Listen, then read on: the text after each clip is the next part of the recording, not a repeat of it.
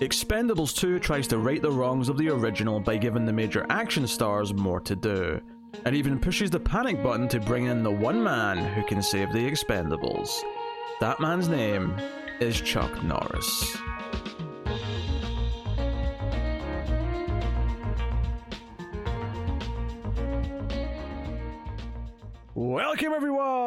To the Collector's Cut. I am Peter, and joining me as always is my brother in arms, David. I've been called that, but I have mellowed. Not by much. uh, this is a movie podcast. We work through franchises and actor and director filmographies, things like that. We are going through the Expendables franchise and the build up to the fourth one coming out. And we did Expendables 1 last time, so it's time for the Expendables 2. We'll start spoiler free as we always do, and we'll give you warning before we go into the spoilers. Um, not that there's a lot in a movie like this, but there's a few key key plot beats that we'll just avoid talking Yeah. about. So um, we've got everyone back pretty much from the last one. We have some more faces thrown in, some big faces at that actually. Uh, so we'll get into that. Uh, but yeah, Expendables are back. We weren't super hot in the first film. It was kind of a misfire and didn't live up to what it could be. So we came into Expendables 2 with the hope that things had improved, and we'll see how it goes. So, David, Hmm. how did you feel about Expendables 2? So you remember we mentioned last movie that the only Expendables movie I watched was Expendables 3. Uh huh. I was mistaken. Um, I thought it was 3. It was actually this one. I, I had Oh, that's seen really this funny one to before.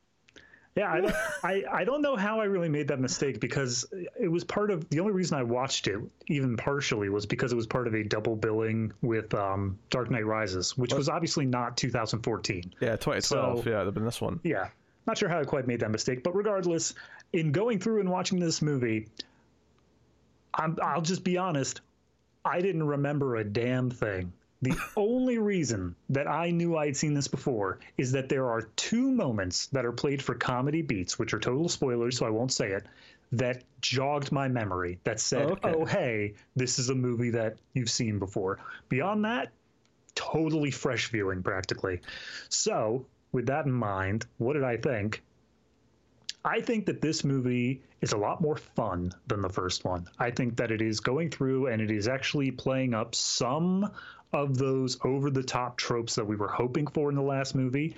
That being said, I think the plot and specifically the villain are significantly weaker in terms of how much I really care about them. I think that its its story is just so bare bones. It may as well just be an anthology of here's all the wacky adventures they got up to on their way to this city. So yeah, a lot weaker in a lot of ways, but a lot funnier in other ways. Yeah, I have to disagree with one key point you made there. Uh, the villain, it's not that it's not that it's good, but Mm-hmm. there's two things that stick out to me. The first movie was guilty of just having too many villain scenes that did nothing. This Mm-hmm. did not do that. There's actually they keep it to the bare minimum. You only see him a few times where he's absolutely need to set up the few plot points that need to be set up, and that's it. And number two, Jean Claude Van Damme is far more entertaining to watch than Eric Roberts in a business suit. So I think I the villain is ex- like exponentially better than the last one. I, I think that the villain is great. It's I think the weakness comes into the relation to the heroes. Because like you're saying, there's only a few scenes, and therefore it feels like the heroes and all the people they run into are saying, This villain guy is so bad. But I never get that feeling because I never see the villains like doing these things. Yeah, I still disagree with that point All right, because that's it- because in, in the, the story he does something to actually make the heroes want to dislike him, whereas in the first Oh, yeah. movie, the main villain and the heroes don't really interact until the third act. Like they, don't even cross paths really. So Yeah. you know, I I I, I, I, I do think this is better. I, so I do think this one's more fun. I think it plays off some of those stereotypes, like you say. There's some silly moments in the action which are enjoyable. Uh, it's almost too tongue in cheek at a couple points, but it, Yes. it but it does have the tongue in cheek. It does have more of the payoff. the team actually feel like a team where you know, all the main members are around together for most of the movie. You know, most of them don't just disappear for a lot of it. That's also good. Yeah. Um, and I think, and this comes from Simon West, the director of Con Air, and well, Con Air is a better movie. This does feel, unlike the first one, much closer to the movies that it's harkening back to in terms of tone, in terms of feeling like it's that type of plot. Yeah, which and the mm. plot's not anything special, or you know, I'm going to sit here and say it's a great movie because it isn't. Right. But for what it's trying to be, this feels like it's actually ticking a lot of the boxes. There's still some dodgy moments of CG, sure, absolutely. But by and large, this is better. There, there are one or two wink wink moments. Some of them work for me, and then some of them just go way over the line and do not work for me. You, you say wink wink moments. Like, yeah, there's wink wink moments, but there are some moments in this where they may as well just be driving their arm into your rib cage and being like, hey, you notice that? You see it? They, look, subtlety is not uh, these No. men's uh, forte. Okay, they don't do Although- subtle. That is one thing I did. Uh, we mentioned last movie how it felt like Bruce Willis was the odd man out in the just general schema of the three people of Schwarzenegger, Stallone, and Bruce Willis. Apparently, and I knew this, so I don't know how I forgot it. All three of them were the co-founders of Planet Hollywood, like the food chain restaurant. Oh, sure, yeah, yeah. So they do. It makes sense that they're all together, and I do think they do a better job in this movie where they all come together. But it is still, I I guess what it is is that Bruce Willis feels like he owns up to the role a little bit more in this movie than he did in the last one. Yeah, I mean, my my issue, as much as I, I would say that he does feel a little odd out, is he doesn't feel like he's the same type of action star that the other guys all are. But my issue last movie was more just his character was just kind of this aggressive dick, and he didn't feel like he fit in with the vibes of everyone else.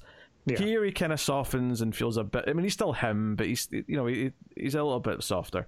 Um, Yep. it's uh, you know I, I think that's all all fine um yeah so you get all those you add in jean-claude van damme as the villain um we get someone who i mean i know this is a spoiler because i knew before i saw it originally that Okay. chuck norris was going to appear um, When and how he was going to appear is something that I will not spoil. Um, Yeah. I will just say though, when I watched this in theaters, when it builds up to the moment, and it's sort of like, oh wait, who who did this thing? Who did this thing? I remember sitting in the theater going, "This is it.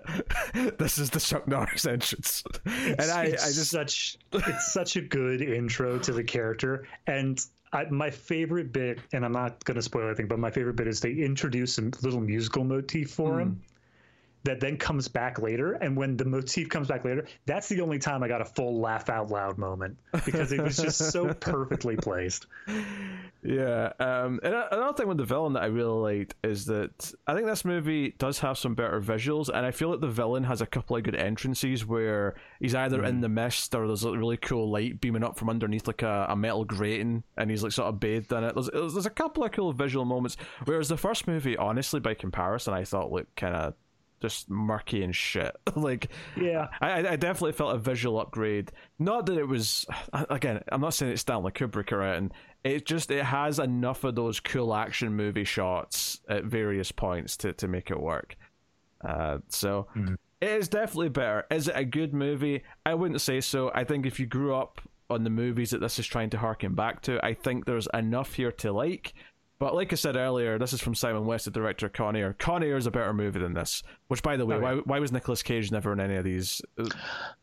trivia Oh, Um, from what I recall, they were saying that the characters of who was it? I think it was the villains in this movie actually.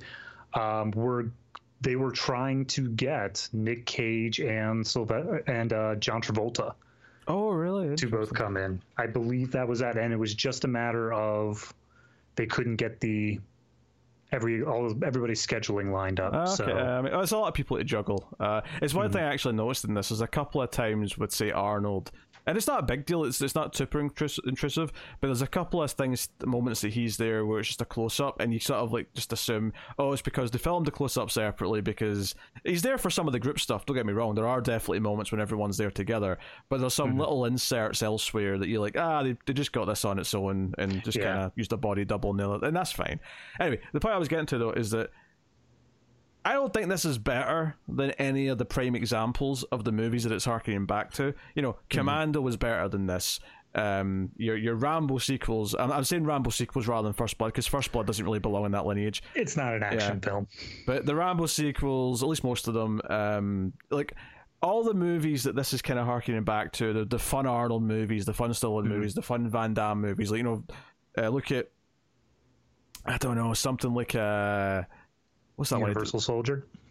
Sure, sure. Uh, I was thinking more like uh, the way I did with Wesley Snipes. Uh, but it, we got Yeah. most of those movies. I mean, there's some that are definitely worse than this, but most of those good ones that you remember fondly are better than this.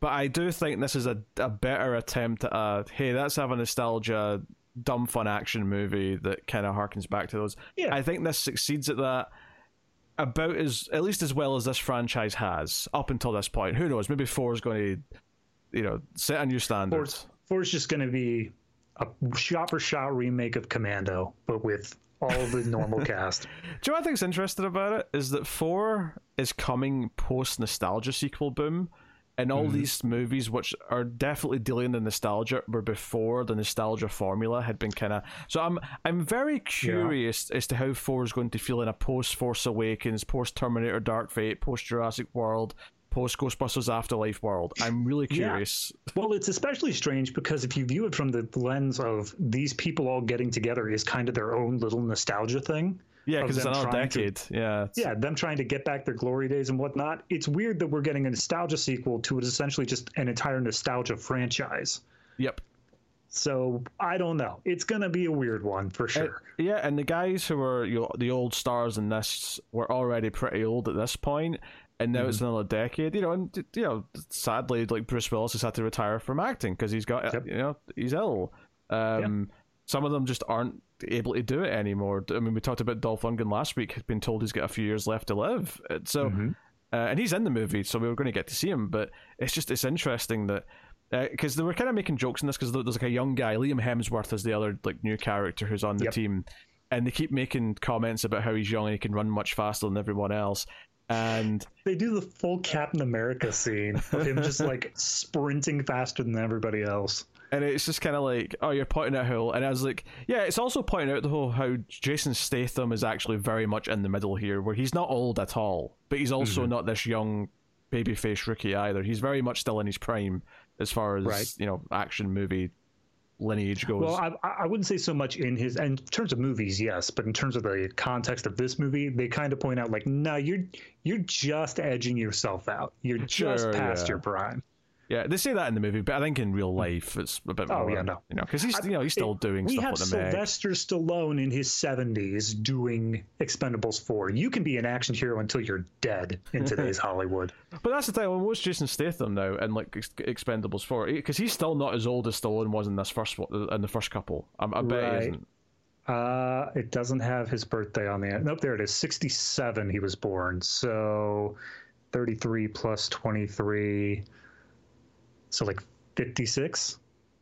Yeah, he's a little bit older than I thought he was, but that's still younger than I think Stallone and like Arnold and that in this one. It's probably younger than they were in the first movie, honestly. Yeah, yeah. Uh, ultimate point, yeah. Uh, which is actually really funny that his dual love interest is Megan Fox, who is like thirty Yeah. four or whatever. That's just okay. movies for you, I suppose. But yeah, um, but in my head, I was thinking he was still like in his mid forties. But you know, it's fair to fair to him. He looks good for his age, I guess. Mm-hmm. Well, that's a, Jason Statham's one of those actors that he got his look maybe like 20 years ago and then just hasn't changed in that entire time. it's the Patrick Stewart thing because he went bald relatively young. He Yep. just looks the same for a long time. Um, which hey, maybe I'll have that. Maybe I'll look the same until I'm like hitting sixty, and then all of a sudden I'll just look like an old man. Yep, perfect. As long as you just lean into it. Uh, Yeah. One thing worth noting is that Arnold Schwarzenegger, this is his first feature film where he's credited and all that post Governor. That sounds right. I remember because it, 'cause it was right after they this he did a movie called The Last Stand, and that mm-hmm. was like his first like starring movie. But this Yep. was like yeah, he, he got to come in and do more in this because of that. Yeah. Yep. And I think it was fine. I, I think they had a box full of lines that they needed him to say over the course of this movie, and he said every single one of them. He's a delight to see. Arnold is just oozing charisma. He's Mm. always fun to see. And even when he's delivering bad, cringy dialogue, he's so earnest about it that it still kind of works coming from him. Yeah, You know, I'd- it's. it's the only scenes that caused me to like physically cringe from line readings were the scenes with him, but I never cringed at him. Yes. It was everything else around him that was Yeah. causing it. No, absolutely, absolutely. Uh, so yeah, and we also have a another new character. We've got a a lady. Uh, I'm just getting her name here. Uh, so Maggie, played by Nan Yu, uh, who I guess they were trying to push as an action star in this. I'd never heard of her. I don't think. Um, It's it's the same as uh, what was it, Toll Road, from last movie. In that he's not. It didn't really seem like it was a big star. That being said, looking through the filmography here, I don't know how many of these are action movies, but she has a lot of Chinese films. Ah, okay, that makes sense belt, though. I guess that makes sense. They're basically bringing in like a foreign action movie star, effectively. To Which also leads to the fact that Jet Li, while credited in this and starring in the first like 15 minutes, bows out. yeah, yeah. Which is a is a bit weird. It feels like they got rid of the Asian character before they get the other Asian character. Like we we're only allowed one at a time, so we have to swap them out. That's that's a little strange, but. uh that said, though, I, I'm not sure if that's the decision. Maybe it is just as simple as Jet Li had a limited schedule, and it was like, okay, we'll we'll have him in the first little chunk, and we'll give him a reason to leave, and that'll be it. Yeah, I mean, trivia backs that up. It was apparently he was filming something, but all of his scenes had to be filmed in Hong Kong to help with the fact that he was stuck in Hong Kong filming other things. Really? Okay, that's interesting. Okay. Yep. So it makes sense he's in one location and then has a couple of Mm. scenes in a plane and that's it. Yeah. Okay. Yep. That's that's interesting actually. Uh, so yeah, I mean that's the cast. We'll get into obviously more specifics. Uh, I will say Jean Claude Van Damme has a henchman played by Scott Adkins who is doing the most stereotypical like Russian accent I have ever Yeah. heard. Uh, Ah, it's so fun. just pointing that out. So, yeah, but yeah. So, I mean, as far as anything else, Scott, I don't know, was anything else you want to talk about before we get to spoilers? The only thing that I just clicked on Scott Adkins is that he was um he was the big fat guy from John Wick 4. I think I knew that actually. Yeah, I remember. I His did name not. Uh, popping now that I'm seeing that, that's that's blowing my mind that these two are the same character. That's incredible. Well, not the same character. There's a diff- different No, universe. yeah, same same actor. no, after after this movie, he became Oh, a Russian mob boss. Imagine real Expendables in the John Wick universe. You could do, you could have a movie Oh, where they're, they're all hunting John Wick and John Wick's just taking them all down. That'd be fantastic. The problem being is it would definitively end the Expendables franchise because they would all be dead. Oh dear. Anywho, yeah, so that's just the spoilers. We'll get into it. Mm-hmm. Uh, for for Expendables two, the movie opens with which I, I the movie effectively opens with what I thought the first movie should have opened with, which is them having like a mission where you see them all in action and, doing fun stuff. Uh, that's effectively what it is. We see there's like a, a man who's who's in prison. He's, he's handcuffed. He's got a hood over his head, and I remember seeing this and going, okay. Who's under the hood? Like that was, that was, I was like, Oh, yeah. because there's so many big faces that are going to be in this. I was like, okay, this has to be someone like we, we're going to know. It's the fact that there's two men handcuffed in this room. One of them is unmasked and is just nobody. Like he doesn't matter. He's in the background. But the fact there is one masked man, you're like, well, clearly this has to be somebody big. Yeah, and it turns out to be Arnold, and it does like it's, it's a nice little feeling of relief when the, the hood comes off and it's Arnold. And you're like, ah, okay, now, we're comfortable, and it's like it's like a mission statement. It's like they're apologizing for he was only in one scene the last one, and he's, he's Yeah. still a small role in this relatively. Don't get me wrong, but they're mhm. saying, look, he's going to pop up. You know, we're setting him up here so he can come back later on.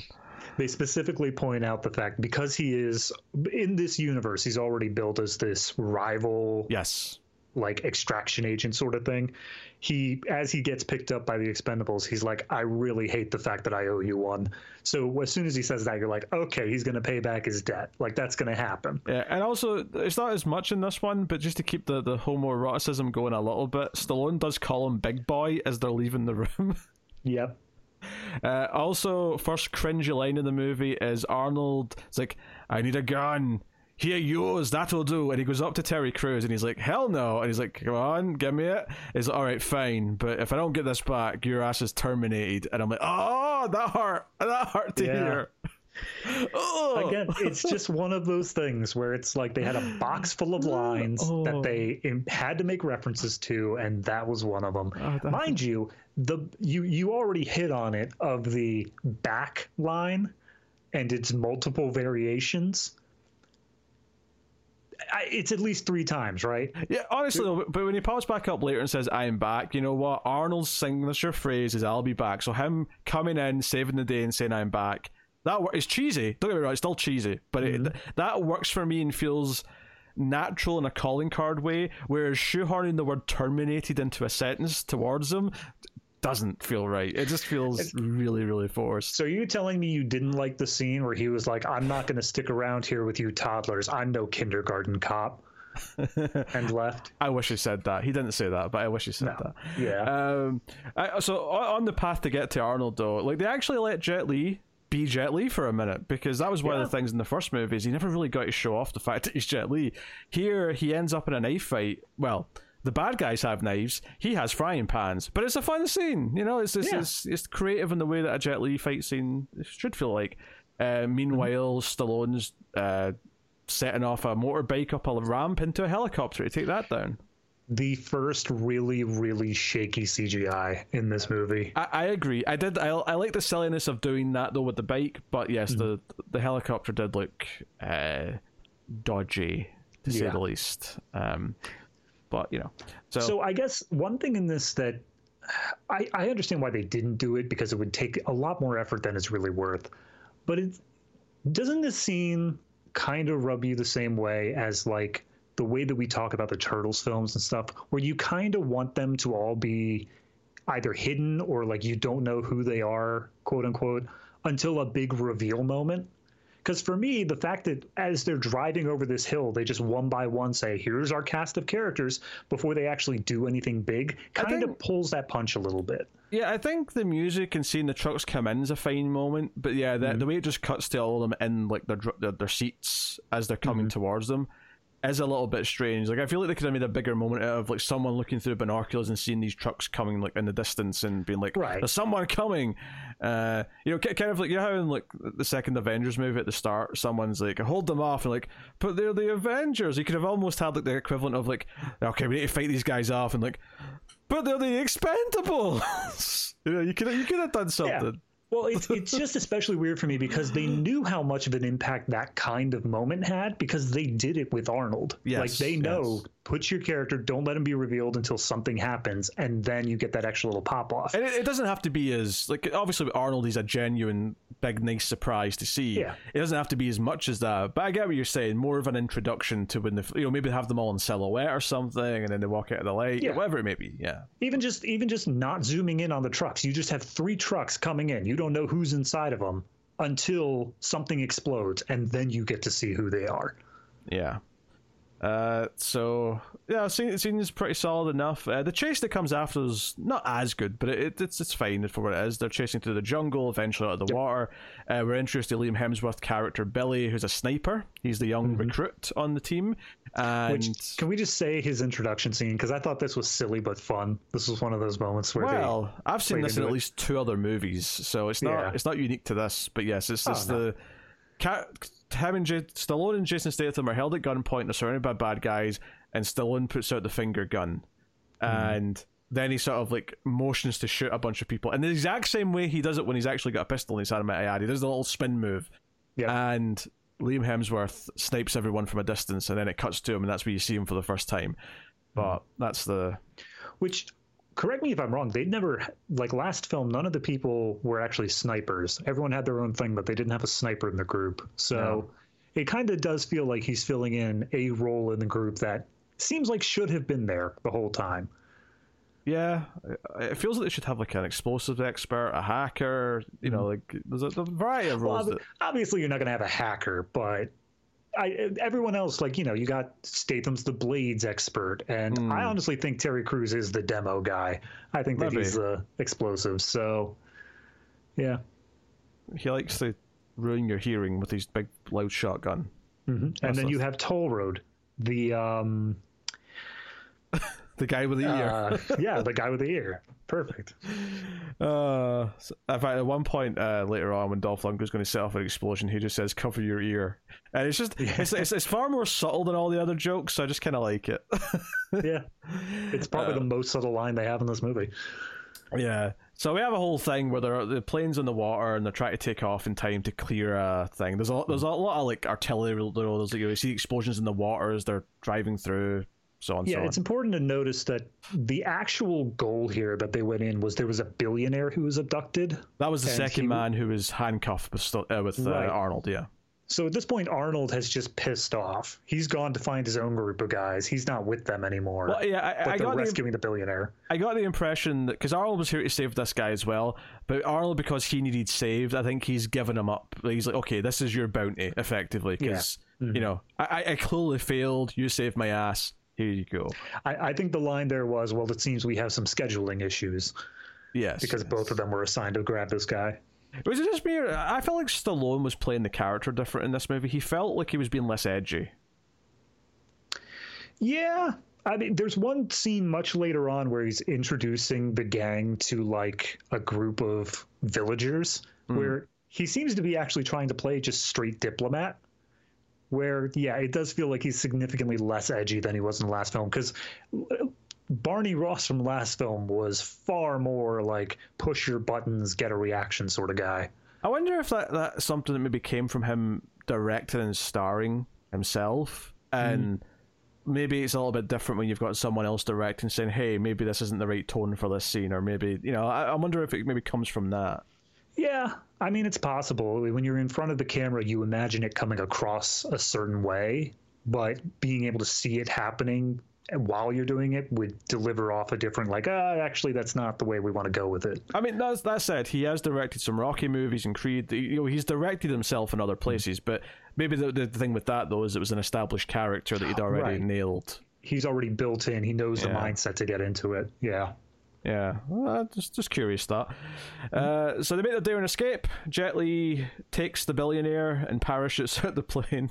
Uh, There's a nice little touch here where he's very friendly in this movie with Dolph Lundgren for the few scenes that they've got together, where they're kind of they're patting each other on the back. You know, he still makes fun of him, but it's kind of in a jokey way where they're kind of happy to, you know, fire shots Oh, at yeah. each other. Uh, so they they jettison out the plane, and we see the guys back at a bar. We see Charisma Carpenter for her one scene. Because we were trying to figure out how do we give her even less importance I in know. a movie. She's just here to jiggle about a bit, sit in Jason Statham's lap, and the only time she's ever mentioned other than this is repeatedly as Stallone tries to tell Jason Statham that she's untrustworthy. Which, okay, like, unless something happened between movies, which I didn't get the impact that it did. It seems like No, it was directly referencing the last movie. Stallone's whole thing was that she cheated on him. We saw that plot. That's not even close to what happened. So I guess I'm confused as to why that's now her character is that she's just a slut. Well, just to him, not not to us, but yeah, to, to Stallone. Yeah. I, And even then, she's kind of playing it up too, because as she's coming back from the bar, she sees some guy and she's like, "Hey there, buddy," and then walks her way over. it, it feels like my, my my generous interpretation of this is that because he only heard all of this from uh, Jason Statham's perspective, is that he's made her sound much worse. Look through his version of events. I guess That's- I that's my like the sort of generous you- take. You, clear up after the fact. You say like, "Oh, by the way, it was a misunderstanding. Turns out she thought I was dead," which is a totally reasonable reason to move on. This is also the uh, scene that introduces, again, pulling a little bit from real life, that Dolph Lundgren's actually really smart and Yes. starts writing down scientific formula and stuff. His entire backstory in this movie is just his real life, It's like beat for beat. It's the same exact thing. And this is more of the, you know, he wants to be president from the last one. They're just bringing in some of his real life. Um, So, yeah. Um, so, but, but anyway, so so Barney has a talk with Liam Hemsworth, Billy, who's literally credited as Billy the Kid on, on IMDb. And Billy's like, look, I think I want to, like, you know, come out of this life and And, you know, Stallone's very understanding. He's like, you know what? If I was your age and you've got a girlfriend, right? He's like, yeah, she's French. Uh, he's like, all right, I get it. Yeah. So he's like, I'm going to finish out the month with you guys. You know, sort of give you my notice and then move on. And he's very happy enough to accept that. Two weeks from retirement. Yeah, that honestly, watching it this time, and I'm sure I thought it the first time as well, but I don't remember what I thought the first time. But this mm. time, as soon as he's like, "Yeah, I think I'm done at the end of the month," I'm like, "You are so dead." if he had said that, if he had said that in the end of the second act, I could see him living. But it's yes. the fact that we are 20 minutes into this film and he's like, you know, I've got a girlfriend that I don't see as much. I'm like, you're never going to see her again, dude. no, no, it's not happening. Uh, it literally, uh, like, this is what I'm saying when it's harkening back to all the tropes of these action movies. They're literally giving us a two days till retirement plotline yep. of a character who's going to die, and they almost do an ironic flip on it because as the character's the young guy, he's like the he's not a rookie in skills wise. Obviously, they establish obviously as the movie goes on that he's got a lot of experience for the military, but you know mm-hmm. he's the rookie on the team. He's the young guy, so it's almost like a like ah you think he's safe because he's the young one nope the old veterans are all going to live and he's going to snuff it I love, I love. I'm just reading through his little character bio here on Wikipedia, and it says Stallone described the character as the next generation of the Expendables. Whoops. the next generation of the Expendables. Psych, there will be no next generation. We are the only generation. As soon as we die, the Expendables dies with us. oh dear. Anyway, so Stallone rides off all moody on his motorbike back to the plane at the hangar, and would you believe it? Bruce Willis is waiting for him, and he comes out and he's pissed because they didn't do the job properly in the last movie. Which I'm going to be honest here, when he said you stole five million dollars from me, I had to stop and think. I was like, wait, hon, did they like technically like? Uh, and I think I don't remember that at all. Like so yeah, in the first movie, he gave the job. They gave gave Stallone and crew the job to go to this mm. island and liberate it from the villains. Right? That was the thing. Yeah. Which and he said they did. He, well, yes, but technically they did accomplish that. Yeah. Yeah, I'm not sure. What's he talking about? I'm that's the thing is I was really trying to pay attention to this conversation because I could tell that this was the moment that like everything was going to get started. He was yes. going to get the next job and he was going to lay it all out. So I was really trying to pay attention, but I did get tripped up on this moment because they said you stole 5 million dollars. But again, it seems as though this was a successful operation the last movie. So at the moment I kind of chalked it up as it was an in between job. It was something that we didn't see. No, but... no, because in the last movie it was specifically five million dollars, half up front kind of thing. Mm-hmm. But for some reason, like Bruce Willis thinks that they, they didn't do what they were supposed to do. Um, he, he also seems offended that they killed a former CIA agent, despite the fact that this guy went rogue and was working with the drug cartel and stuff. I was gonna say that doesn't seem like it's a big deal in the long scheme of I'm, things. I'm sorry, Bruce. Did you have coffee with him some mornings and you're upset that he's. He was the godfather to my children. How dare you kill him? It was it's also kind of weird just hearing the first movie referenced like this because it feels so inconsequential, really, like what the mm-hmm. first movie was. To because one of the things I also like applaud here, you know, again for for as thin as the plot is, I do think the pacing of this movie is way better than the first one. Like, you know, it's like here's our introduction with our big set piece, introduces all the characters, you know, teases a big star for later. Okay, mm-hmm. we calm down, get a bit of downtime, but they feel like a team because they're all bonding over drinks. And then here's the the guy who's going to give them the mission, and we're going to have a bit of a ramp up as we get to like what that might be really be about. And then we introduce the main villain and how intimidating and how why he's a threat. And then it's a, right. then it's just a trip to get revenge after that point.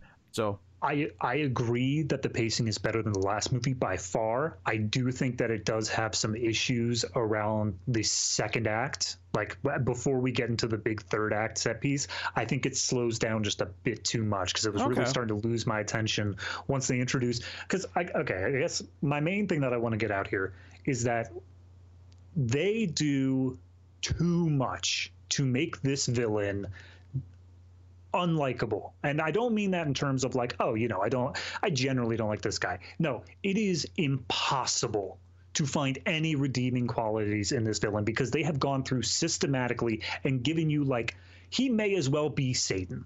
He may as well be just he the references. Satan at one point. Exactly. And that's one of those things where I'm like, no, you're is you keep pushing this villain into cartoonishly bad territories. And on one hand, I like it because it's Yeah, I kind of like. cartoonishly I kind of like it. Uh, But but at a certain point, they keep on doing these like realistic people reacting to him. Just skipping way ahead for a second, there's a village that he's essentially enslaved to go down into these mines and like get the uh, the MacGuffin more or less for him. It's the the way these people are saying it. They're saying it like, "Oh, this man, he came in with his army and he's done such horrible things." But like, if you zoom out and view the rest of it, he's like mega Hitler. Like he's the worst possible person to ever exist. And I think that by the time it hits that point, I'm viewing him less as oh, here's a guy that can actually be punched and kicked into submission, and more so just a force of nature that when we do get to that final fight scene, it can't possibly live up to it. I don't know. This felt like typical bad guy action movie stuff to me. I Uh, guess. I, I don't know. I, it, it, it felt, it felt might right. be a it might be a thing that, like I said, I never grew up with like those Yeah. '80s action films. Maybe I'm just not attuned to it properly. Don't get me wrong. but He just- is, he is comically evil. I, I'm not Mm-hmm. disputing that, but that just feels normal to me in this type of All right. movie. fair enough. Uh, so yeah, they're given this job, which is to go to this plane that's crashed and get something out of a safe. They're not told what it is, but we find out later. It's basically like a little mini computer that has. And they have specifically church says, "Hey, you have to take this woman with you. You Yeah. have to take Maggie." Yeah, this safe like changes its code every like two minutes, and you have to have someone who can hack it in two minutes. So here's your hacker, and Mm-hmm. Stallone gets all sexist and is like, "I ain't taking a woman into the battlefield." Blah blah blah. Uh, and he's like, "She's military ready, okay? She she could take care of herself. She's Yeah. going." Uh, so we get a scene where they he meets her. And then we, we don't even get a scene where he tells the rest of the team that they have to go on this mission till he sort of, you know, square things off with Church because somehow they took his money last movie and didn't deliver on the job. And I don't, I can't fathom how that is true, but okay. Yeah, yeah. Um, so yeah, they go find the plane. There's a, this is where we get some of the like you know Liam Hemsworth can run fast. In fact, Stallone makes a DC Comics reference. Oh, oh, that's right. He does. Yeah, because Statham's saying, "Oh, I could beat him in a race if I tried." He's like, "Oh, and you go Flash." I was like, "Oh, this Stallone, you nerd! I love it." Which I also love. There's a little ongoing joke that they drop. I think after this scene, but they keep on having uh, Lacey, the girlfriend of Jason Statham, calling him up as he's on the mission, and he keeps on answering the call. Which actually, now you mention that, they kind of set this up in the first movie when he got that text right at the start. Yeah, that's true. and they never did anything with it. And it's almost like they were writing the script for the second one and went, "Wait a minute, we forgot to do it with that." Wait, crap, Jesus! P- quick, pick up that thread. oh, yeah, yeah, yeah. It's, it's a little running gag in, in this. Um, so so it sets all this stuff up. They they have him go, you know, up to a point to like snipe from a distance and keep guard.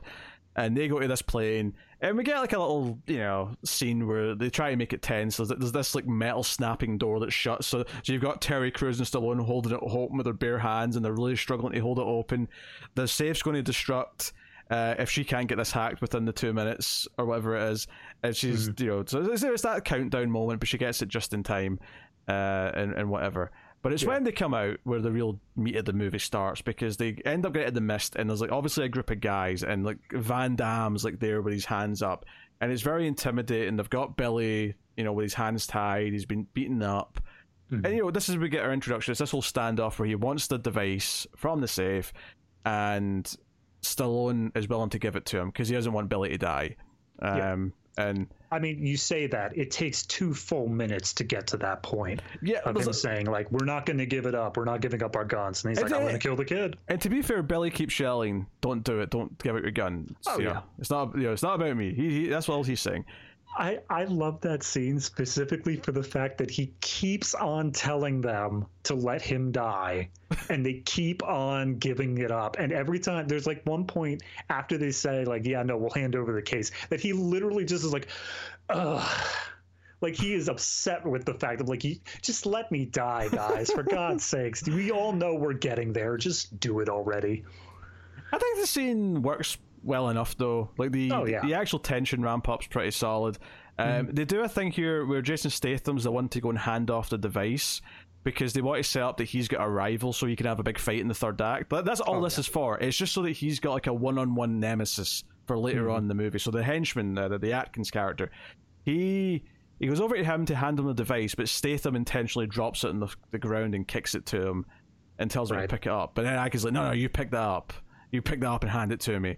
And it's a whole tense moment, and Stallone says, do it Christmas. He's like, all right then. So he does it, but it's a whole thing where they set up this tense moment just so that they have a one-on-one fight later in the movie. Uh, and j- geez, this was playing out. So this this was not a first time viewing thing. This was a second time viewing where I'm like, I'm because I knew I knew it was building up to Van Damme killing the kid, but I'm like, I feel like it involves a kick. He does it's a kick. Of course it does. He does a kick thing. He doesn't, he doesn't just stab him or shoot him. He does a kick thing. And sure enough, he has Adkins hold the knife in front of Billy's chest, and then he spin kicks the knife into his chest. It's glorious. This is the moment where I'm like, yes, Expendables, you've become the movie I want. This is the Yep. shit I want. I'll, I'll full agree on that. The moment, because even without having watched a even mild collection of Van Damme movies, Yes. I knew about the spin kick. Like I know that's his thing. So the moment that he go, he takes the extra effort to spin kick this knife into this kid's chest. Just chef's kiss. Good job, you did it. Yeah, and obviously there are different. Uh, well, as far as we know, we don't really know where Tommy Wiseau's from. But there was one line of dialogue where he sounded a lot like Tommy Wiseau, and I'm like, okay, I can, there's a little bit of a. Obviously, Van Damme's a much more charismatic and charming presence as an actor, but there was just one line that sounded a little Tommy Wiseau, and I went, oh, oh. Every once in a while, the emphasis is wrong, but it's it's interesting to say Yeah. the least. Though I, I do want to point out we don't learn his name in this scene. We learn it a few scenes later. But can I just can I just in talking about how this man is the most cartoonish well, villain his of name, all time? His name is obviously uh, Good McGoodson, right? No, no, no. Uh, Yeah. Hero, Hero Man. No. yeah, Uh, yeah, good man. nah, his name is literally villain. No, no, It's it's villain. it's Villain. Yeah. Villain, which is totally different. I uh, I was looking through the IMDb cast list as this movie started, and I see Jean Claude Van Damme villain, and I'm like, well, that's weird. Is he just not named in the movie? And then they reveal, no, no, his name is Jean Villain, and I'm like, oh, that's better. Thanks, movie. Ten out of ten. I'm not going to disagree. It's fine, but it's it's so cartoonish. Like that seems like a first draft thing you put in as a joke, and it just somehow stuck the whole way through. They didn't have a second draft of this. Are you kidding me? They had to have a second draft because once they learned they had uh, Arnold Schwarzenegger being able to stick around, they had to jam in all those lines. Okay, but they, they, okay, they, they drafted some scenes again. They, they didn't do the whole Yeah, thing again. Come That's on. fair. That's fair. Come on. Uh, so yeah, so so Billy's dead. They give him like a little funeral. They read a note he had on him, uh, which was a note to his girlfriend in case he you know didn't live or whatever. And they're all very sad. And I always remembered this uh, from from watching the movie the first time is when Jason Statham at the end of the funeral scene turns and says, "Okay, what's the plan?" And the camera tracks in and still, and he's like. Find him, track him, kill him, and it just cut, yeah cuts to like the plane or whatever, and I'm like, yeah, all right, let's do it. So it's basically just them tracking him down, and so the, the thing had coordinates. Uh, the MacGuffin had the coordinates for this mine that was abandoned by the Soviets at the end of the Cold War. Um, I never quite caught what country. It was Eastern Europe somewhere, but I never quite caught what country we were in for all this stuff. Um, at some point, they make their way into Bulgaria, so I'm assuming that it was just all Bulgaria. Okay, okay. All right, that's fair enough. Um, so there's a mine, and yes, he's basically forced all of this local village, all the men in this local village have been drafted in to work in this mines like the prisoners.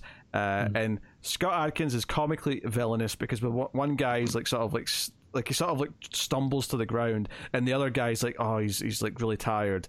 Uh, Adkins just pulls out his gun and kills him on the spot and yells, "Is anybody else tired?" And like, you know, so very villainous.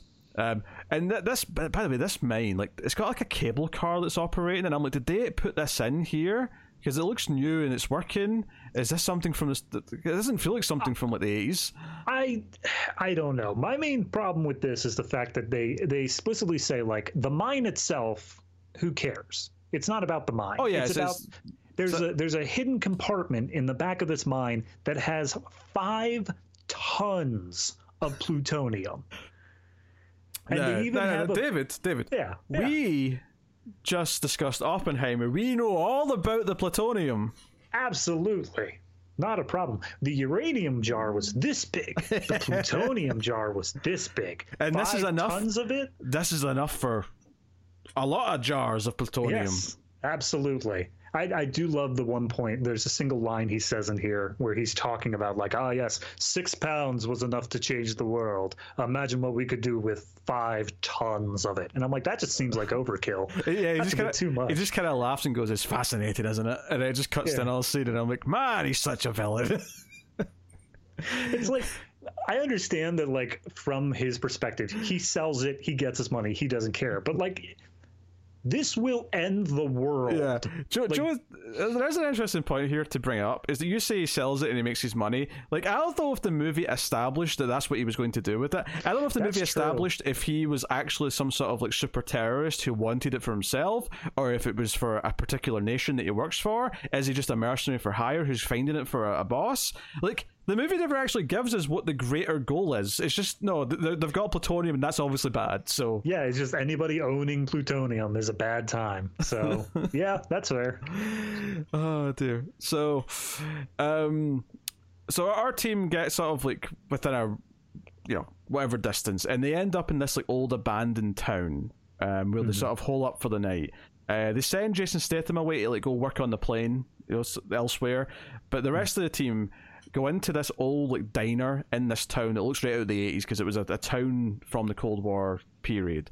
Uh, Right. So it's all run down, it's all dirty. There's a big old school Pepsi Cola sign and stuff. But they go into this this this diner and they spend the night there, and we have our heart to hearts here. Uh, you know, S- S- uh, Stallone and uh, uh, Maggie specifically have like a moment where he kind of t- talks about not letting people in because he's scared of losing people. Can we can we real quick dip back to the plane scene where Dolph Lundgren first sees Maggie? Oh, oh, oh well, yes. This this romance subplot is something we do have to discuss. Yes, mm-hmm. yes. It is the the emotional core of the movie. Do, you- do you know what? For all the things we're about to say about it, I want to say that I do appreciate that it's all, e- even when he says something stupid and it's a dumb joke, they all laugh afterwards. Like even he's in on the joke. They're not like it, it's all Yeah. well natured. It's all good spirited. But Right. Yeah, they're on the plane and he's looking over at her and he's just sort of like he just wants to try and get her attention to the point where I started laughing because he was making so much noise he sounded like he was dying.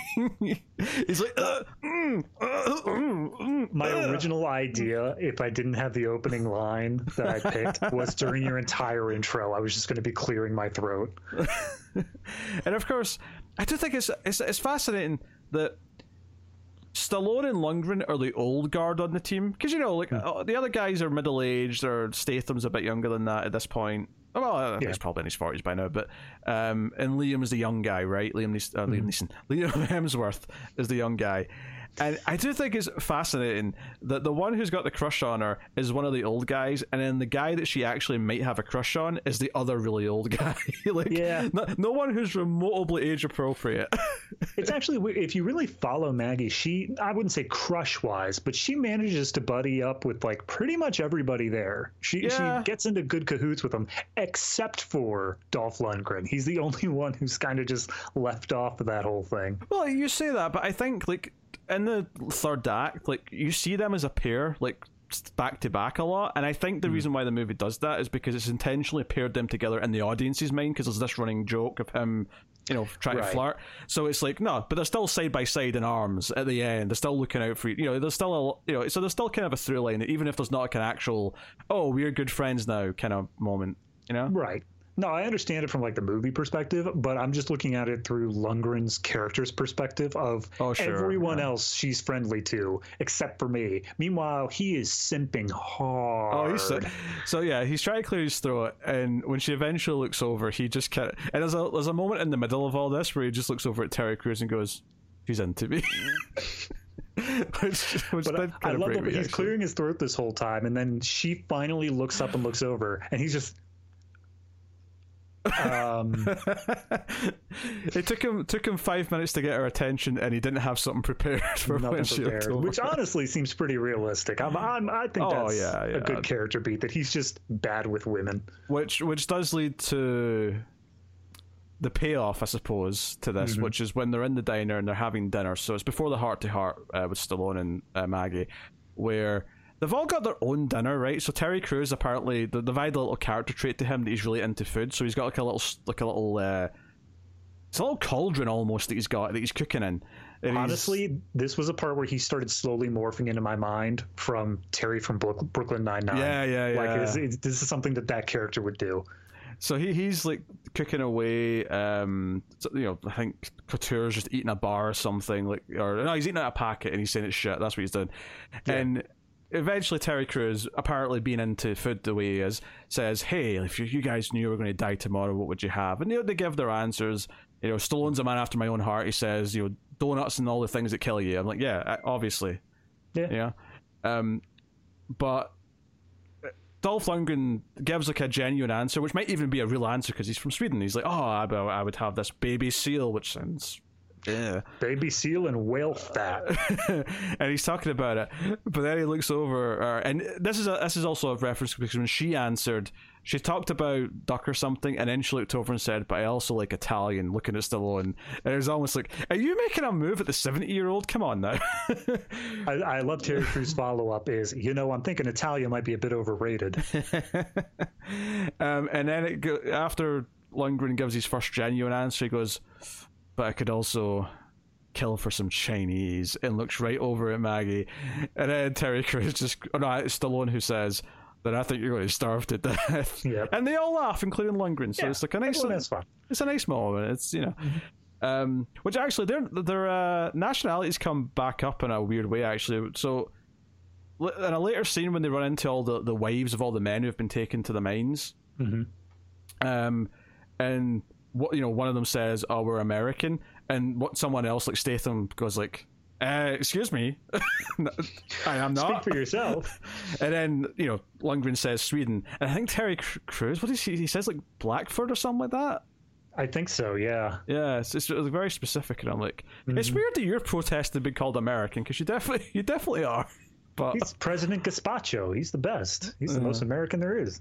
yeah, but anyway, next. I actually really like this scene, th- th- this moment that starts off the next bit where Terry Crews is just having his coffee, and he just Mm. Oh, yeah. walks out the door and just sees like an army of men coming down the street.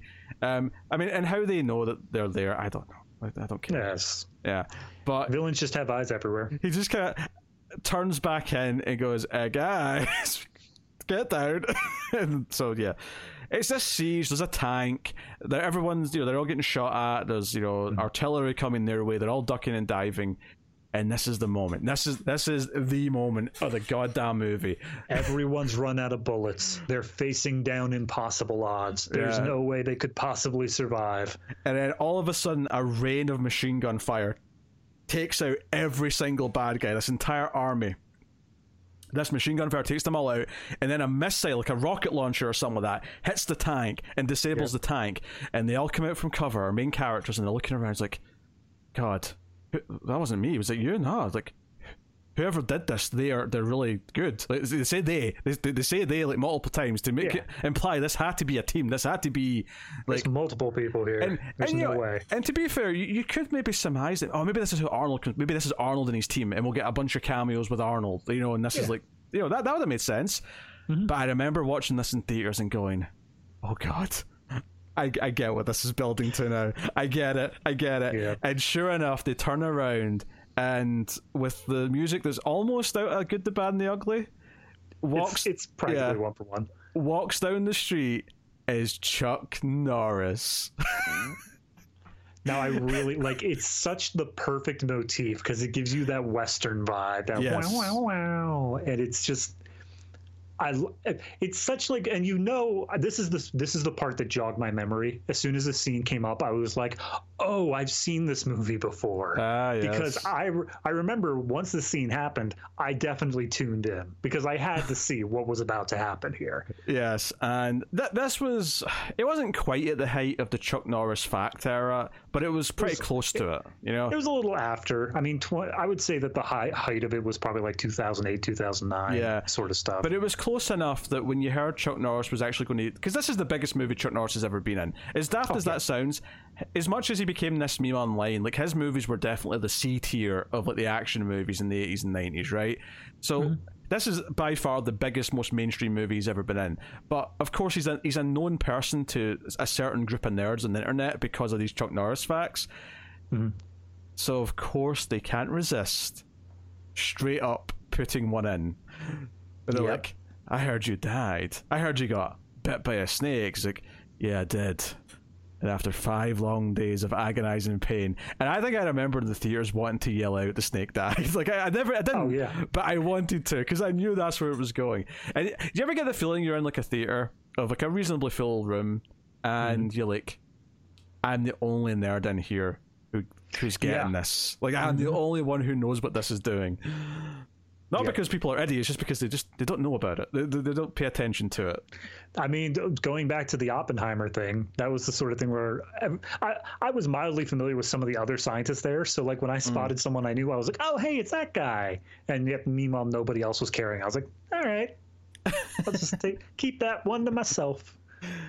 Oh dear. Uh, so it's a big moment, and he's like, "I'm a lone wolf, but you know, you need his help." So I stepped in. So he says, "Thank you," and goes on his way. Obviously, he does pop back up in the third act. It'd have been, it'd have been a shame if he didn't, but of Yep. course he does. I do love the little trivia here is that Stallone basically reached out to him after it was confirmed he was in the movie, said, Look, we're going to put in one of your Chuck, Chuck Norris facts. You get to pick which one. Ah, that's nice. So he, him and his wife sat down and they basically combed the internet and looked for their favorite one. Oh, that's good. Uh, do you have a favorite? I mean, the Cobra one sticks out, but I It's would not- say yeah, that I, I've got a few that come to mind, but the Cobra, the Cobra it's one's all right. so but- long though. That's the issue. Oh no, I, I the- remember. Okay, Chuck Norris can slam a revolving door. Chuck Mm-hmm. Norris secretly has sex with everyone on the planet once a month. That's why they have periods All right. because they bleed because he's he's so Yeah, intense. no, I got you. I Yeah. got you. Uh, Chuck Norris once got an erection lying face down and struck oil. Chuck Norris once had sex in a truck. That truck, we now know that truck is Optimus Prime. Wow. Chuck Norris jumped in a pool. The water didn't get. Uh, sorry, he didn't get wet. The water got Chuck Norris. I like it. Don't get me wrong. I remember going through these. I remember this being a major part of meme Oh, culture. there's back in the yeah, there's tons more, but these are the ones that, for whatever reason, have. Uh... Oh, and th- actually, do you know what my favorite one is? Hmm.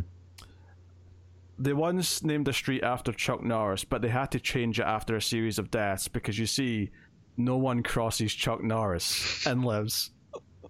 Wow, that is a good one. That's my favorite. I think that's my favorite.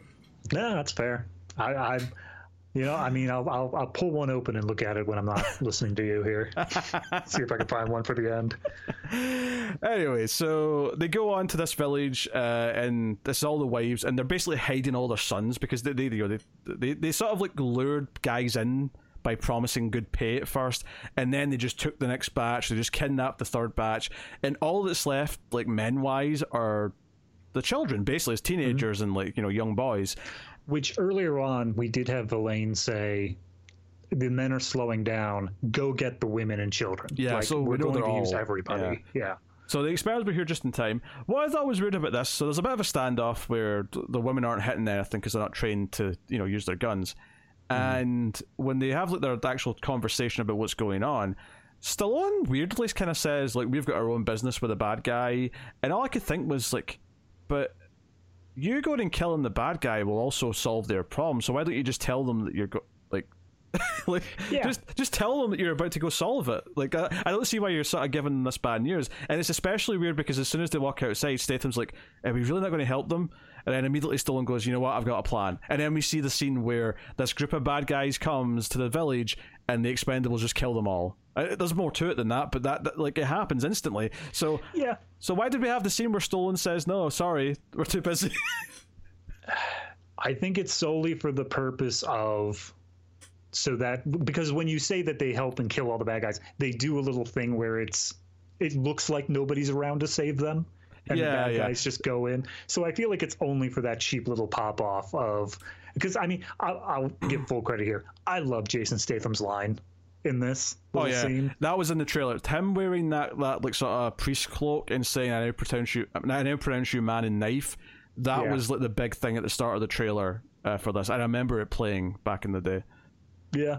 I, I mean, I I enjoyed it. I think it was a good intro to the fight scene. But in terms of the larger structure, yeah, it doesn't really make much sense as to why they didn't just say, "Hey, look, we're gonna go kill these guys." So you're not like, even if they come to pick you up, we're still going. Like, you're not going to get there. We're going to take Yeah, them out yeah. before you get there. So no worries. So sure enough, they go after the bad guys. Uh, but would you believe it? They've just got all the plutonium. They've got it on trucks. They're getting ready to leave. Uh, because of their like anti like like tank guns and stuff that they've got at the front of the the, the one bridge that leads into this mine. Uh, Stallone's plan is to fly their plane into the tunnel, completely cutting off the wings as he does. Uh, and that's how they're going to get in, and we get a bit of an action scene. Uh, there's not much to it though. The bad guys get away with the plutonium, and they've set charges, and it actually caves them in. So Stallone, like the Expendables, and all of these men that were held there captive, are all trapped behind the rubble, and they can't get out. And we, so we get like a downbeat moment where, and I actually do like this. I, I think the pacing, if there's going to be a critique of it, it is probably the scene with the women where they, like, we have this extra action scene where Yeah. we could have just came straight here. But I do think this downbeat moment where we get a little bit of comedy of like Dolph Lundgren trying to make an explosive. Uh, Well, I, I thought see, it was this alright. is this is where I think it could have. Like I said, this was the problem I had with the pacing right around this section, and I think that the problem I had with this scene, especially following up the last one, is that this scene, the only thing that everyone's trapped in this mine, and you say it's a downbeat moment, and it is in the fact of they're unable to make forward progress at this moment, but they don't do anything with it. There's no moment of introspection here. There's no moment where they take this breather and allow character development to happen. The only thing they do is this jokey moment where he goes around trying to make a bomb to get them out. What I think would have been a better moment here is if you cut the whole village scene, you could then use these miners as an emotional like crux of them saying like oh you know i've got my wife and children at home or here's the reason i was like i volunteered to do this in the first place and it's just kind of adding a voice to these nameless figures that are in this mine. I think it could have really added a more of an emotional point where the Expendables, yes, they're doing this for revenge uh, to, against what happened to Billy, but I think they could use this to get it into a larger point overall. And I they kind of did that with the village scene as well. But you still aren't specifically showing the people that are being rescued. You're showing the people that are impacted otherwise, you know? Yeah, I think. I mean, I think it's a minor pacing blip if it is one. Yeah. It's not. It's not because it doesn't last that long. Ultimately, you know, right after the failed explosive, the, the the big digger thing comes through, and Arnold pops his head out and says, "I'm back." Uh, Right. But you know, huge pop. Apparently, the musical choice right after he says "I'm back" is the first four notes of the Terminator. I noticed that. Yeah, it's, it's basically Yeah. just a drum beat. It's just dun dun Yeah, dun dun bum, bum. dun. Um, but legally, not enough of it to be a problem copyright wise. I feel like eh, with how many lines they're pulling, they they had to run a bunch of things by legal. I'm sure they did. Maybe they did some alternate takes just in case they had to change some. Don't know. Yeah. Uh, so Bruce Willis shows up. Right? So they're leaving. All of the wives and husbands are being reunited. So it's a happy moment for all those characters. And Bruce Willis shows up. And I, I will admit, like, I don't really know why Bruce Willis is getting involved here, really, other than that he wants the plutonium, I guess. Um, but he's like, yeah, Vilain's out there. Let's go kick his ass. And So like, there was an there was an earlier scene after Billy died, where Church calls in and he's like, "Hey, did you get my stuff?" And he right, said that's right, no. yeah. And Church just starts ripping into him, saying how, "Oh, you've ruined this," blah blah blah.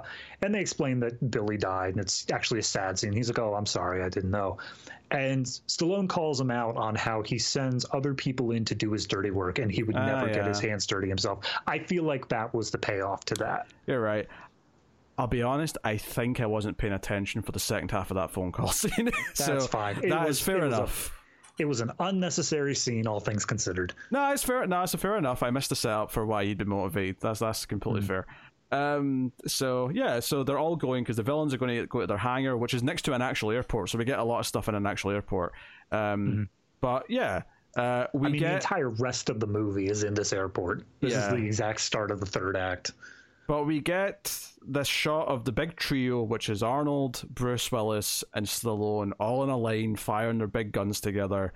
Um, and then when someone goes to hit Stallone at one point, a bullet takes the guy out. He turns around, and it's Chuck Norris, and the little music sting plays. All right, I, I got one out of a list of 101 of these. I picked my favorite, and I actually have I have two of them. I do like the revolving doors one a lot, but since you already said that, yes. um, my top three here. Number three, Chuck Norris counted to infinity twice. That's good. Uh, the Dark is afraid of Chuck Norris, and Chuck Norris can speak Braille. Oh, I don't know. right. Also, honorable mention: Chuck Norris can kill two stones with one bird. I like the Infinity one, especially I think if you emphasize the pause before you say twice. Oh yeah, they even got the dot dot dot here. Yeah. To infinity twice. Yeah, yeah. If you emphasize that pause, I think that's a good one. Um, so and Norris has his own little bits here. He, he shoots a guy who lands on like the X-ray machine at the airport. So the Oh, that was that was the best kill in the whole movie. That was good. That was good.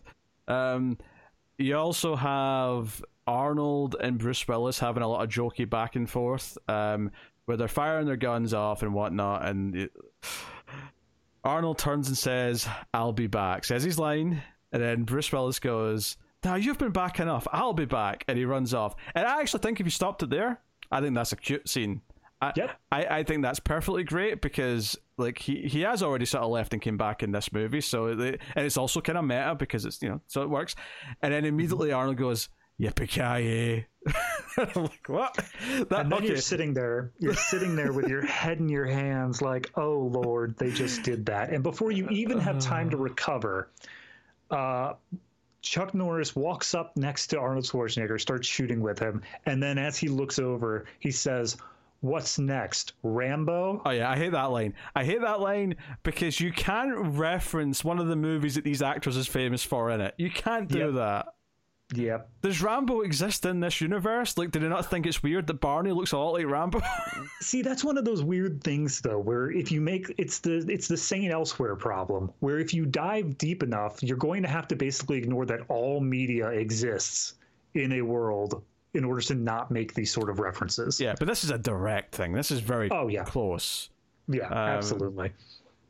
So it's the same with um. There's a, there's a line early on in Tango and Cash, which I'm sure we'll have a reason to do at some point, uh, Hmm. with Stallone and Kurt Russell, where Stallone comes out, shoots a guy, and someone says, "Oh, he thinks he's Rambo," and Stallone turns around and goes, "Rambo's a pussy." And like I hate like I hate that line in that movie too. Like Yeah. like it's, it's too it's too cute. It's just you're trying too hard. I like the idea that every single universe has Sylvester Stallone actually in it as a person who stars in movies, but then also has a doppelganger of whoever the main character is in that movie. Maybe a cuter thing would if Arnold referenced like something from before their era, like you know, like who's going to show up next, John Wayne, like someone who can't show up, but like would make sense Yeah. that these old guys would like, you know, know from movies. I don't know. No, that's fair. I mean, we will get to a reference at the very end of this movie that is the weirdest possible cross franchise reference I've ever seen. I don't know what you're talking about. Maybe it'll, it'll come to me when we're talking about it. But Yeah, it's we'll not to it. clicking We'll right now. it. Uh, so yeah, a lot of action. There, there- there's literally just moments to moments of like the good guys just mowing bad guys down with their guns. Mm-hmm. It just happens for a bit, uh, but it's what you expect. Yeah, I'll put out trivia at least says final body count 482 people in this movie, and I think at least half of them are in this scene. Yeah, that that makes sense. Uh, because I mean, yeah, when when Bruce Willis comes back, he's got the little car, and Arnold gets in, and they're both just like shooting their machine guns outside the the the, the broken off doors of this little car. I was gonna say Arnold gets in the car, undersells that. Of he, He rips off the door. door off. And then Bruce Willis feels emasculated, so he kicks off the other door, so he's not left out. Which it's weird because you would think that this would be a kind of like, you know, a promotional thing for the car. I'm assuming that they paid to be in this movie. So it's weird the fact they'd be like, yeah, no, you could just rip our doors off. That's just a feature we have. Honestly, I think this would have worked way better if Bruce Willis tried to kick the door off and couldn't, and it's just selling that Arnold's like superhumanly strong compared to everyone Yeah, everyone you else. think Bruce Willis would let the, the Yeah, trinity of those three all have to be equal at all times. yeah, the egos are too much. I know, I know. Yeah. Uh, so yeah, obviously, Stallone's chasing after Van Damme because he killed Billy, and we get this showdown in this room. He, he tells Maggie, "Don't take, not to come in. If if he, if if the bad guy comes out, shoot him then. But I'm going in alone. This is a one-on-one fight." And yeah, Yeah. he gets this great entrance, uh, Van Damme, where he's walking out and the lights beaming up from this underneath this walkway. Uh, and he's like, I'm out of bullets, but you want to kill me like a man, right? Not a sheep. And he throws down his guns, and of course Barney takes off his belts and guns, and he, t- you know, It's the reverse suit up scene. yeah, uh, and they have a fight. Uh, I do appreciate that they didn't pretend that Stallone can kick the same way or anything like that. Like it, it, it starts off with this charge where he just sort of slams him to the ground. Uh, yeah, I kind of appreciate that. I do. I like how he goes through this entire long thing of Stallone just beating the ever loving crap out of Van Damme. And then all it takes for Van Damme to get the upper hand is a single headbutt and a spin kick. And then he's down on the ground. And it kind of just sells, just for a moment, that, yeah, he may not be, you know, the most skilled fighter, but he has one or two moves and he has tenacity where he's not going to really be easy to knock down. Yeah, Van Damme's got a couple of good lines actually because he, he gets Stallone down at one point and he's like, "Ah, is this it? I've had my money's worth." I can't, do it. That was a terrible Van Damme No, voice. I'm not. I'm not even going to try to do it Yeah. myself, but I agree. That's kind of what he sounds like. But I said he sounded like Tommy Wiseau once or twice. Maybe I should just do my Tommy Wiseau voice. Yeah, that would fit. Just more serious. Yes. I wanted my money's worth. Nah, it doesn't work. No, that's worse. Yeah, Go with what you had. Uh, it's all terrible. Anyway, uh, obviously he does win. He eventually stabs Van Damme in the chest With the same knife that with killed the, Billy. with the same knife that killed because uh, Van Damme had it on him. He kept it. Hmm. Um, what and it was one of their knives. It was it was Stallone's knife because it had the skull on it. Yep. Uh, like everything. At one point early in this movie, someone asked for a pen. Yeah, it's made of skulls. It's this chunky, really thick-looking pen because it's got all this metal skull stuff sticking out of it. I would hate to use that pen. So would I, but I, I, at least someone else says, "Hey, do you own anything that doesn't have a skull on it?" And he's like, "Nope." Oh, all right, fair enough. That's just my thing. Fair, fair enough. I'll, I'll roll with it. Uh, so you know, everyone says the good. All, all, all the big stars say their goodbyes. You know, Arnold and Bruce Willis have a couple of lines. Maggie's going off with them. it is worth noting that he he has a little canvas bag and he's like, "Hey, yeah, I beat Valade." And Schwarzenegger says, "Where's the proof?" And he just flips over this bag that's bloody, and he says, "Heads up." Take like, your okay. canvas bags. Take your canvas bags. Take your canvas bags to the supermarket. It's a song about using canvas bags instead of plastic ones every time for the environment. I'm pretty sure that's a UK only thing because I have no idea what you're oh, talking it is. about. It's, it's, a, it's a British uh, singer slash comedian who did it. Gotcha, gotcha. Uh, but as soon as you said canvas bag, all I could hear in my head was that that's it. that song. Uh, Sorry. yeah. Uh, you know, bit over the top, uh, a bit extreme, but you know, uh, nice as they put it. Uh, So she goes off with them. Um, I don't think she's back in the third one. So I don't think so either, but I mean that's just that's going to be their running thing. Is no female character can outlast one movie. to be fair, they might have had Ronda Rousey back for four if she didn't turn out to be an absolute tool. That's fair. You know, I mean, might- we're also we're also getting Mel Gibson next movie, but he was already. That's true. So- Uh, yeah, maybe we'll talk about that next time. Um, so yeah, last scene of the movie is just the the regular gang on the plane drinking to to uh, Billy, uh, which comes after a scene in Paris where you see Billy's girlfriend get a big box of cash in the letter that he left for her. Yep. Uh, so you know she she, she got uh, some uh, inheritance effectively. yeah, I was going to say some hazard pay. yeah. Um, so the the one line that got me was that because their plane was destroyed, uh, Church gifts Barney a new plane and says, "Here you go. This is my gift to you." And it's just this crappy old biplane, like it barely looks like it could fly.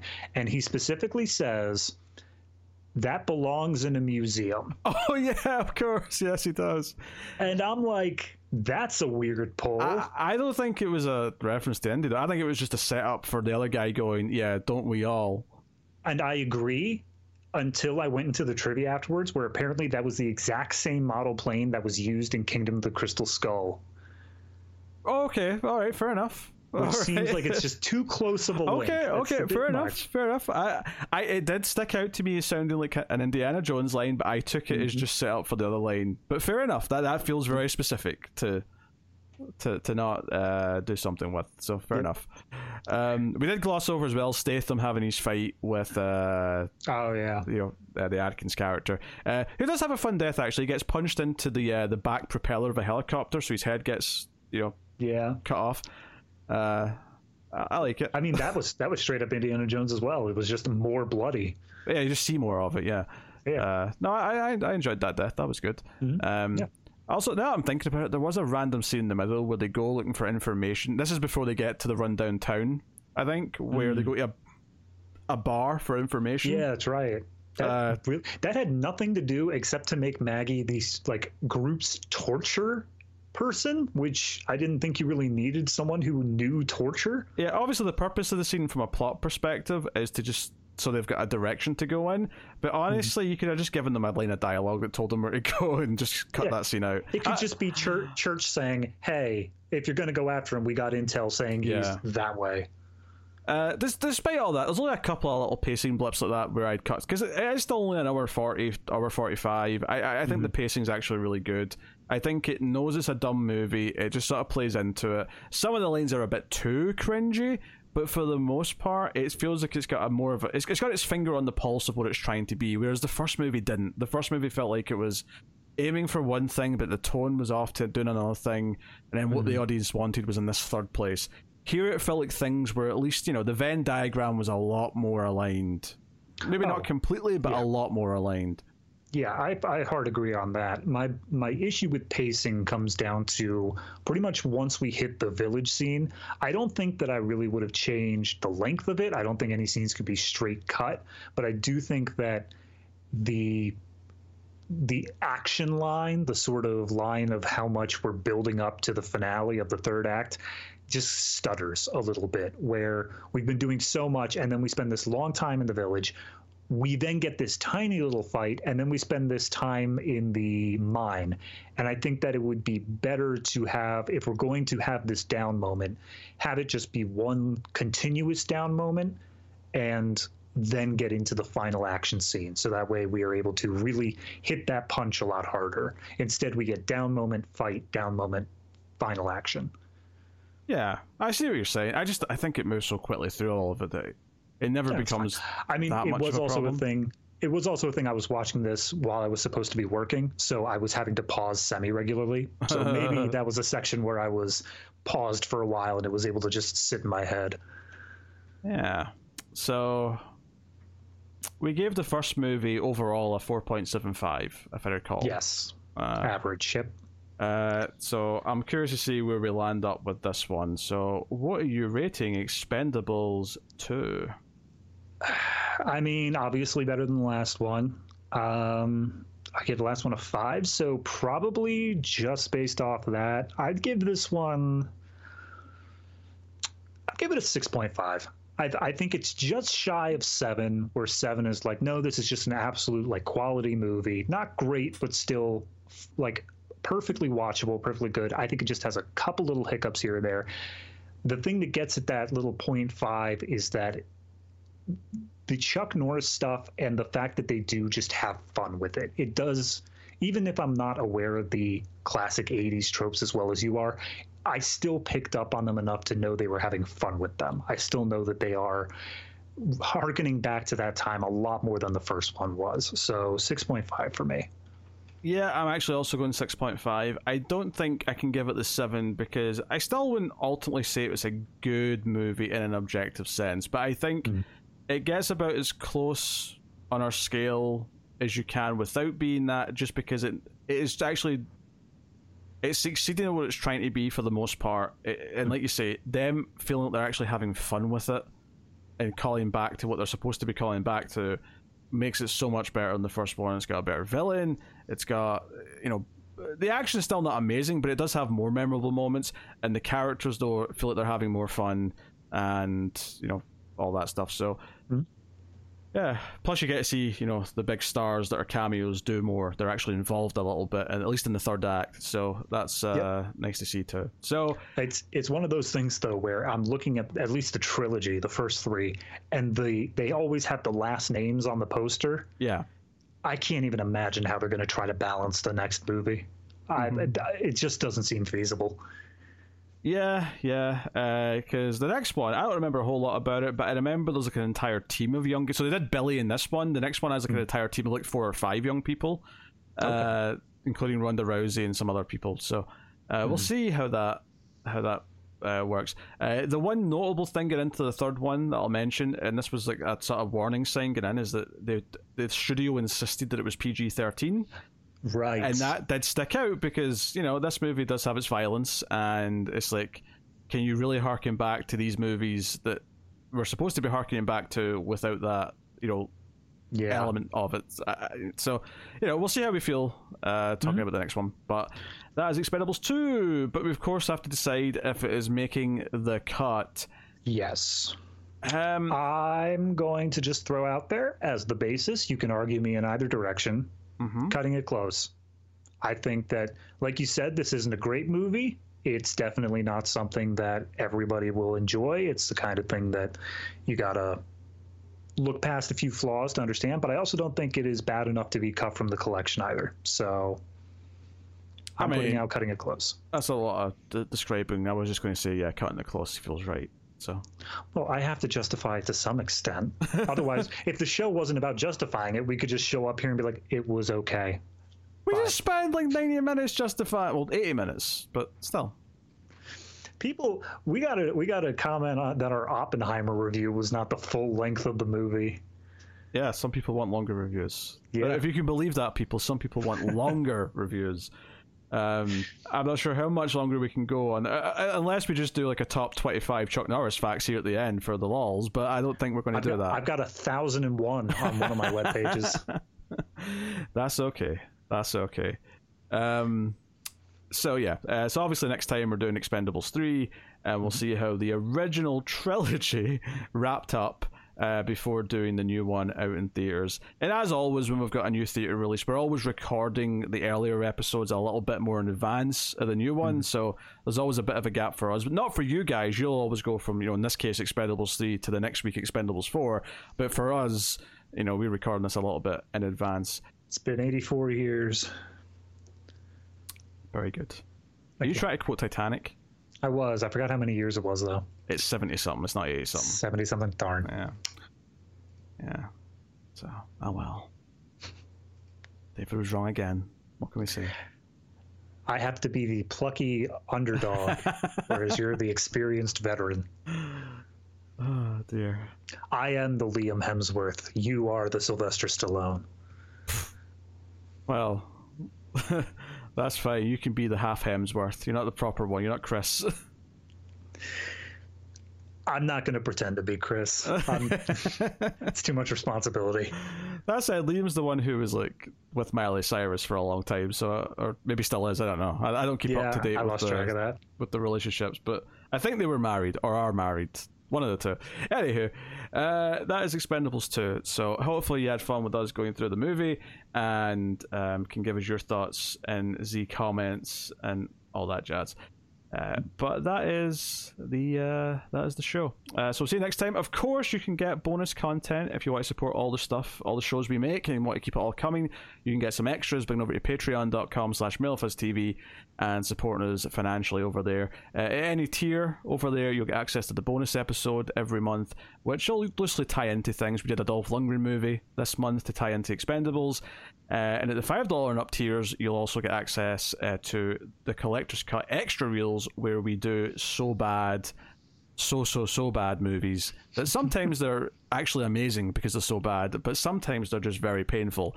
Uh, so if you want to see us going through the eye of jupiter uh, watching a neil breen movie you can go and get that on patreon. But that is uh, my plugs for bonus content. Anyway that is the show. Thank you very much for watching. We always appreciate it. Keep watching movies and I've already said all the quotes from the movie. like, Just give me another Chuck Norris. Okay, uh, well, I used all my Chuck Norris. Uh, all of them. Well, it's been a long time. Okay, uh, I remember the good ones. Um, all right, all right. I'll give you one. I'll give you one. you give us one. Chuck Norris can make onions cry.